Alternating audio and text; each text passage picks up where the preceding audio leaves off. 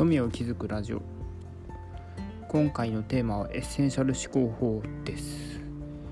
でなぜこれを取り上げたかというとまあ最近世の中スマホ一つでさまざまな情報を手に取ることができてえーとまあ、情報過多な状態になってると思います。でその中で自分たちで情報を取捨選択していく必要があるっていうのはよく言われてることだと思いますがまあいわば情報が豊かにたくさんあるってことですが豊かにありすぎて逆に困ってるっていう状況が多々見受けられると思いますそんなところでまあエッセンシャル思考法をうんとまあ読んで何も実践してない人っていうのはこれだけやってみればいいんじゃないかなっていうのを、うんとまあ、改めてお伝えするものです。でまあエッセンシャル思考法って何なのっていうのがあるかもしれないですがまあ一言で言えばより少なくしかしよりよくっていうことがまあよく言われています。でまあより少なくしかしよりよくっていうことですが、まあ、より少なくの部分っていうのが結構重要な部分で要はたくさんある情報とか選択肢の中からえーと、より少なくということで、まあ、やるべきことに集中するために捨てるっていうことがたくさんある選択肢や情報を捨てるっていうことが必要になっていきます。でまあそんなたくさんある選択肢とか情報で、まあ、無駄な作業に時間を取られていて実効性のある仕事が手につかないなんてことが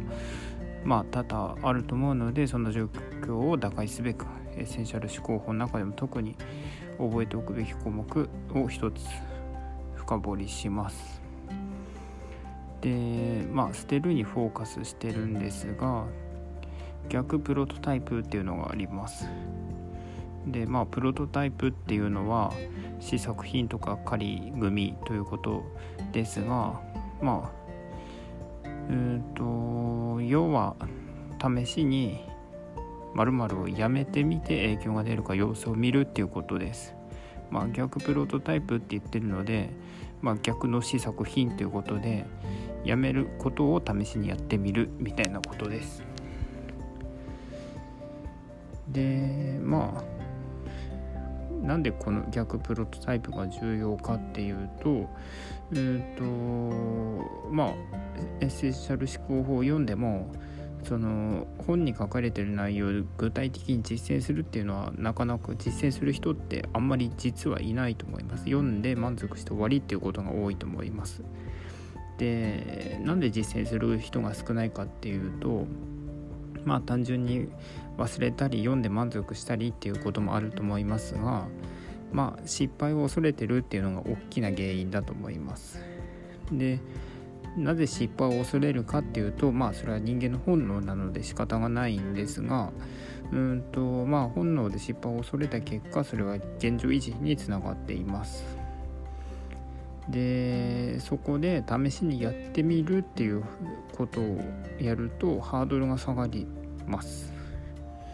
現状維持を打開するにはどうしたらいいかっていうと、まあ、本で読んだことを実践すればいいんですがうんとまあ、結局失敗するのが怖いとかさっきのスパイラルに陥ってしまうので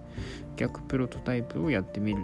ことが、うんと、効果的です。どうして効果的かっていうと試しにやめてみるなのでまあダメでもともとっていうことです。まあ言い訳ができる状況なのでまあやってみて失敗したらまあそりゃそうだよねっていうことでうんとまあ試しにっていうことを言い訳にハードルを下げて挑戦することができます。で結果やってみるとうんと案外影響が少ないっていうことが分かります。一度うまくいくと他のものもやめてみても大丈夫かなと思えてきて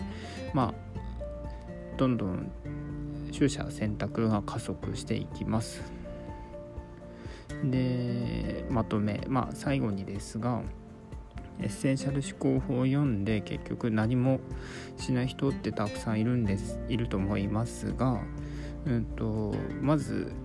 試しに何かをやめてみるっていうことを、うんと、やってみるといいと思います。でまあ例えば試しに開催、うんと、何か会議をする時にうんと出席名簿とかをつけてたことがあったんですけれども人数が少ない会議にわざわざ出席名簿をつける必要あるかなと思ってある会議でまあ試しに出席名簿をつけなかったことがあったんですけれども、うんと、何も言われず会議は淡々と進んでその後も出席簿出してとかっていうことは言われませんでした。でその出席名簿を作るのに名前の確認したり字体をチェックしたりうんと肩書きをチェックしたりとかそういったのでまあちょびっと面倒だったんですけれどもうんと試しにやめてみる。で万が一出席名簿ないよって言ったらああすいません忘れてましたっていうのでうんとまあ会議に大大きな影響がない部分から試しにやめてみるっていうことをやってみたことがありましたのでうんとまあちっちゃいことからでいいと思うのでうんと逆プロトタイプ試しにやめてみるっていうところからチャレンジしてみるとエッセンシャル思考法を実行できるんじゃないかなと思います。今日はここまで。Música